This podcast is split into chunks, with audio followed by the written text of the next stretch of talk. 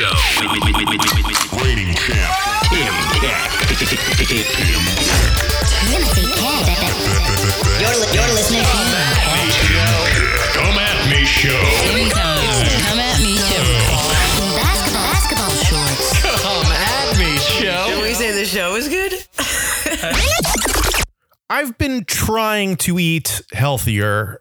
Trying being probably a strong word for it. I've been thinking about trying to eat healthier. And so far, none of those thoughts have really turned into tangible, tangible work. But I, I don't know. I buy, I buy plenty of healthy things so that they can sit in my fridge and slowly go bad, and that makes me feel a little better about myself. Like at least I'm try, at least I'm close. It's in the fridge. That's basically my mouth. the fridge is it's almost my stomach. Why can't I? I'm crushing it with this. But then I, you know, cheat meal. Got a pizza. Got a pizza this week, which I don't know if that's really a cheat meal. It's really like a cheat multiple meals. I'm not. I'm not in the best shape, but I'm not in crush a whole pizza in one sitting shape. So I had to save it. I had to save this pizza. So what do you do when you when you save a pizza? You put it in the fridge. You put it in the fridge, and then how do you put it in the fridge? How do you how do you prepare the pizza to be put in the fridge? Do you put it into a Tupperware? Do you wrap it in aluminum foil? Do you saran wrap it? Is that what saran wrap's for? I, I'm not sure what saran wrap is for, other than hilarious toilet related pranks when you're at sleepaway camp. But I, or I guess kidnapping people. Those are the only things I know of saran wrap for. Maybe you can save things in saran wrap. Do you do that with your pizza? The answer no, of course not. How do you store pizza? Everyone say it together. You put the entire box into the fridge. If you even put it in the fridge, you know, pizza is one of the rare foods. You can leave it out, you can keep it overnight, whatever. There's no, it doesn't get grow bacteria. I learned about this in my my food class in college that was supposed to be a fly class and ended up being somehow my hardest class. was like food science. It's too it's you take the pizza, you leave it in the box, you put the whole box into the fridge. And maybe it's just because of the space I'm in now with trying to be healthy. But something about putting the box in the fridge was a real, I think maybe a real turning point diet wise for me. Something about putting the box, it only fit on the top shelf, sliding the box in in a way like the fridge light is on top of the fridge and I slid the box in in a way that just cast the rest of the fridge into darkness. and like a dark cloud coming over a, an otherwise magical land. The celery looking up and gasping as the light of the fridge is is blocked from its view by by this pizza box. Um, an incredibly fitting metaphor for the shadow that has been cast over my diet. Just the cauliflower sitting in the back, whimpering in the dark. As this evil carb presence blots out all the light from reaching it. It was just a powerful, a powerful symbol and metaphor of just everything. all of my healthy foods just stuck, stuck, stuck in the darkness. I Speaking of darkness, I got a new light. I don't know if you can tell. I, am going to start. Uh, I, I, changed my setup, recording for the pod a little bit. Now instead of recording at my desk, I'm sitting in this little this little corner on this couch. I have a little pillow here that I'm resting my arm on. I hung up a sign that my sister gave me for Christmas. Christmas, I know that was a long time ago, but there's no way. There was too much space behind me last time. There was nowhere to hang it. And my sister's been nagging me about this, just nagging constantly. Tim, did you hang the sign? Did you hang the sign? Did you hang the sign? Well, Sarah, uh, who doesn't listen to the podcast, I did hang the sign. I did hang the sign, and I'm telling you, it's going to be cropped out of all these Instagram things because I'm going vertical with those bad boys. I'm going vertical. I'm going tight. They're not going to be able to see your sign. But I'll be horizontal on YouTube. Maybe. Maybe I'll just start posting all this stuff to YouTube so you guys can look at me while I'm talking. I don't know. We're figuring this out together. What do I know? Here's something I do know. Me and myself and uh, and uh, Patrick Wise did a little uh, research for political therapy this week, our political podcast. We I watched this documentary on HBO about opioids and opium and and oxycontins and all this stuff and and whatever. It's it's it's uh, depressing. I guess we have an opioid pand epidemic in this. Is that funny to talk about? I don't know. It's it seems like. Maybe not, but it's a serious documentary. There's serious struggles. These are human issues of the government, government corruption, of corruption at the highest levels, of business bribing the FDA, these these the 1%, you know, screwing over the people less fortunate than them, intentionally getting them addicted to these these substances that they know are dangerous and yada yada yada. It's all bad.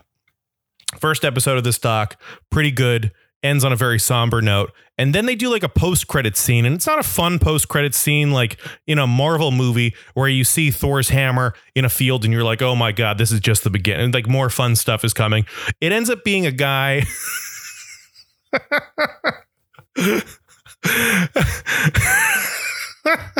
the post credit scene for this documentary is a guy reading a poem about the evils of this company that's been getting everybody addicted to Oxycontin or codeine or whatever, however you say it. And uh, it's a terrible poem, and it's so bad. And the fact that the poem is bad makes the situ makes it insanely hilarious that this is such a serious encounter.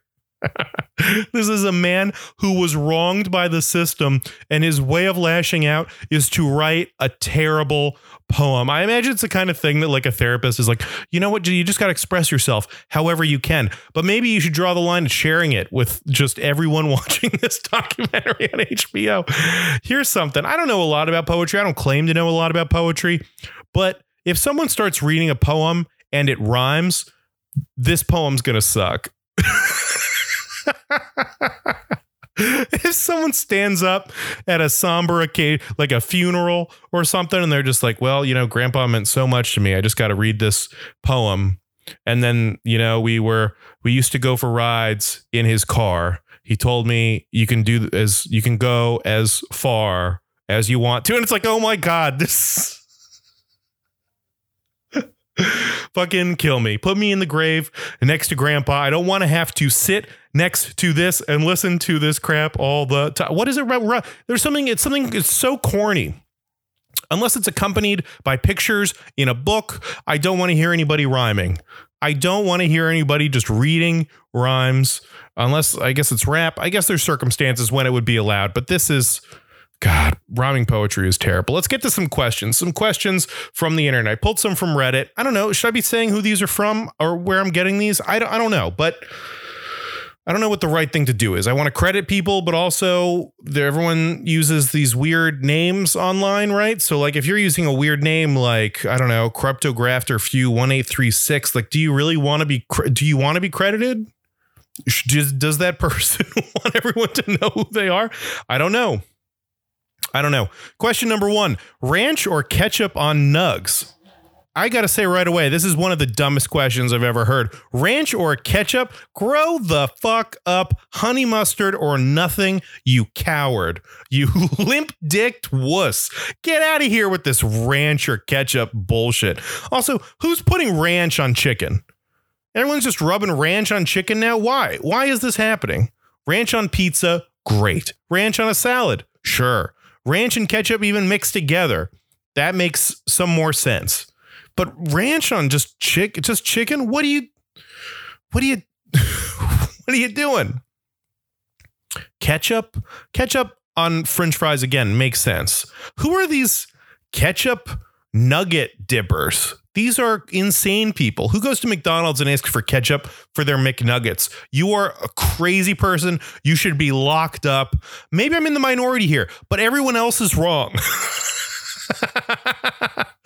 There's a lot of things I'm wrong about that I admit I'm wrong about.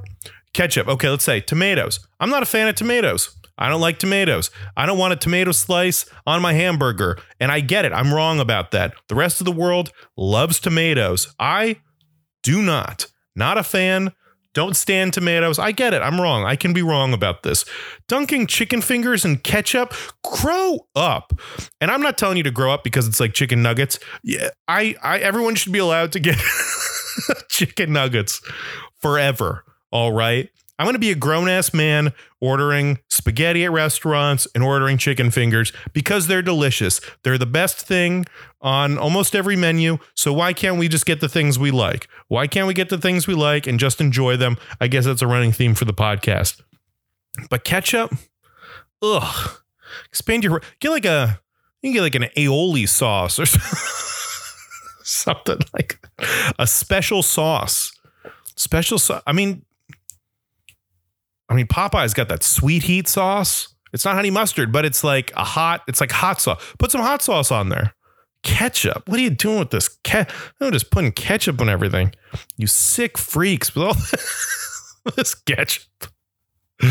Uh, speaking of freaks, next question. How do I effectively keep my flatmate? Okay, so this is like a European guy. I don't know where I end up getting these questions from, but it is like heavily infiltrated from from Europe, I guess. No one else is a flatmates, right? I don't hear a lot about, you know, are there flatmates in India? Are there flatmates in like Russia? Are there Russian flatmate? I don't know. This seems very British and uh, weak to me. Anyway, how do I effectively How do I effectively keep my flatmate and his new girlfriend from doing it too loud? uh, this is the first girl he brings home that is that loud. Okay, yada yada yada. Uh, I've told him two times, and then it was quieter for a while. I really thought they would respect respect it, and then nuh-uh. They just don't give a shit. He never did. I'm looking for a new apartment for a lot of reasons.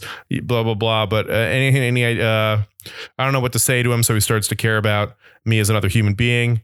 Uh, and the shame is he has children. What is this? This question took a turn. This guy's got children, so the children can hear this. That's creepy. That's weird. Why does he have a roommate? Why are you living with a guy who has kids? I'm not even gonna get. I'm not even gonna get into this. This seems like a very complicated question. We'll start with the obvious. Loud sex. That's something that we can all relate to. Everyone who's had a roommate has had to listen to somebody boning down, and that's that's you know just a just the risk of of living with somebody. You know, it happens. You make the best of it. So what? Are you going to try and kink shame this guy? Because there's one thing I will not stand for, and that is kink shaming. And if somebody gets off to some loud sex, more the more the merrier, man. Do it up. How dare you criticize them for their their loud their loud lovemaking? Let them do it. Let them go for it. Should they have the doors open? No, they should close the doors open. It should not be in the hall or anything like that. If they're in their room, you know, you got to let it fly. You talk to the guy. You talk to the guy twice. He's going to let it go for a little while and then whatever. They're going to go back to normal. That's that's fair and that's kind of what guys do. What I would do if you want to be real petty about this, just mention it to her. you already talked to the guy. Just be like, you know, drop a little something like, "Hey, so you guys had uh you guys had fun last night. That sounds good. You know, just at breakfast, just when she's around, when she's around, just drop a little, oh, so that was sounds fun. You guys were very loud yesterday. And let her see if she knows. See if this is something that's been conveyed to her because she might be embarrassed and they might stop. If that's really what you want to do, you want to embarrass your friend like that, do it. Go for it. Uh, do it. Ask her and see and see what they say because she might be shocked. Also, they might not be at her they might be at his place because her roommates hate it when they they're over at her place. So, maybe this is just a thing for her. She's a loud loud lady and they're trying to get them out of her apartment and so, you know, they're they're doing it at, at yours. Whatever. Uh, I drop it to her and see what happens. Okay. Here's a good question. Why is Sasquatch eating missing people lost in the wilderness? what else is he supposed to eat? What else is the guy supposed to eat? The Sasquatch. Do you guys believe in Sasquatch? I I could, sure. I don't disbelieve in Sasquatch. Why would anybody be what a what a lame life you must live to be like there's no Sasquatch. There's nothing else out there. what a joyless way to live. there's no way there's a Sasquatch. It's like, I don't know, the woods, the woods are huge. There's so much woods. You're telling me you can't have one, there can't be one surprise out in the woods. There can't be a furry ape running around somewhere. You're telling me that you, there can't be one Sasquatch running around? There's it could be something. I don't know. Could just be a giant a giant monkey, a giant monkey who escaped a zoo and started living in Canada. That stuff happens all the time. I went down to the Everglades. There's a bunch of monkeys in the Everglades that escaped from the Tarzan from the set of the Tarzan TV show. And that was filmed when things were black and white. So those monkeys have now reproduced and they're just they're native they're like a native part of the Everglades now. The Florida just has monkeys because they escaped from a set and now they live there. The same thing could have happened for the Sasquatch. There could have been a, a, traveling circus with a bunch of gorillas, and the gorillas got out. They uh, mated with some bears or something. They get a Sasquatch that's a gorilla bear hybrid that now lives in the woods and it's confused because part of it wants to be an herbivore the other part of it wants to be more of a scavenger omnivore type thing you, you find a human defenseless looking creature wandering through their territory of course you're going to maybe give it a try. Maybe you're going to try eating something. Because which one of what are what is life without risk? What is life without trying new things? You shouldn't be afraid to try new things. So the sasquatch hanging out minding its own business a person comes along you're like huh this looks like something i could eat. Why not give it a try? Uh, you try it and then you know you're like okay maybe this wasn't for me i'm not saying sasquatches love eating people I'm just saying, if given the opportunity to try something new, who wouldn't leap at that opportunity? Especially with a food item that you know, who knows if you if you're going to get the chance to eat it again. So why does Sasquatch keep eating eat, eating missing people lost in the wilderness? You go out to eat. You're like, well, I don't. I'm not a big fan of chorizo. I don't love chorizo. I had a I had a breakfast burrito with chorizo in it. It wasn't my favorite thing. Well, when was the last time you had it? It's like, oh, it's been it's been a few years now. Well, then maybe you should try it again. So the Sasquatch eats eats eats the first person that comes into its woods, and then they, you know, a little bit while later, because people don't get lost all the time, they get lost in the woods occasionally, and then occasionally the Sasquatch is like, "Huh, it's been a while. Maybe I'll like it now," and then he just then he eats another person and is like, "You know what? Maybe this isn't for me," because let's be honest, if they got a real taste for human flesh, they'd be coming into towns and taking people and just just eating us all up. Uh, they they would be like actively planning things using simple tools to break in doors and invade houses, and we'd have like a war on our hands with the Sasquatch people. So I think it's like a shark thing where they don't. They're not trying to eat you. They think you're a seal. One thing leads to another. You know, you end up, you know, doing uh, uh, kind of caught in the crosshair, so to speak, with the Sasquatch. You just end up wrong place, wrong time, big mistake, a little indigestion the next day, and ultimately, you know, this is this is a whole thing that could have been avoided if you'd stayed home. Uh, oh, guys, let's wrap it up with one final question. If there was a nuclear war, where would you hide? Very interesting question. Great suggestion. I don't think about nuclear war often enough, so thank you very much for bringing it up. Isn't a bathtub a place that you would would hide? I know in a hurricane, a tornado, you hide in a doorway, you hide in a bathtub. As far as nuclear war, I mean, if if Indiana Jones is to be believed, you could hide in a fridge. There's probably a lot of places that you could hide. I would probably just concede that I'm gonna die and go out in a bang. I'd probably go to the roof, be like, I'm gonna watch this happen. I, I don't know that much about nuclear war, but Terminator 2, I've been told, has one of the most accurate depictions of what a nuclear bomb going off would look like, where uh, something Connor, where Sandra Connor, what's her name, Sarah Connor, is like holding the fence, and then it like fry, and then she sees it and it like fries everything, and then your your skin's incinerated, and it's just a skeleton shaking a, a fence. like I don't know. I imagine it'd be a lot like that. And so if you're going through all of that, I mean, is the tub gonna save you? I don't know. I have no idea. I'd be looking to get to the roof. I'd strike a dramatic pose, and I'd welcome uh, my coming sweet fiery death, I guess. And it's probably gonna be super quick I imagine, you know, not super painful if you're just incinerated instantly. So why not lean into the experience and enjoy the most of it? I understand if that's not for everybody. so let's talk strategy. If you don't have a bunker, you're crazy. You got to have a bunker now. Everyone nowadays has a bunker. If you're looking into buying a new house, you should be looking for one with a bunker, a pool, central air, and a bunker of some kind. Something you can go down into if the shit hits the fan. Tim, when will I know when the shit hits the fan? Well, let's just say you'll know when the shit hits the fan. That's where you keep all of your guns, all of your ammo, enough food to last you for the next three or four years. And, uh, you know, just in case you have to get away from everything, survive for a period of time until the air's clean again. And then you can come up and begin repopulating the earth with whoever else is left. Um, I hope that answers your question. Oh, oh my God. Nuclear war. What would I do if there was a. I also think there's like zero chance of nuclear war. Our, our technology is so advanced now.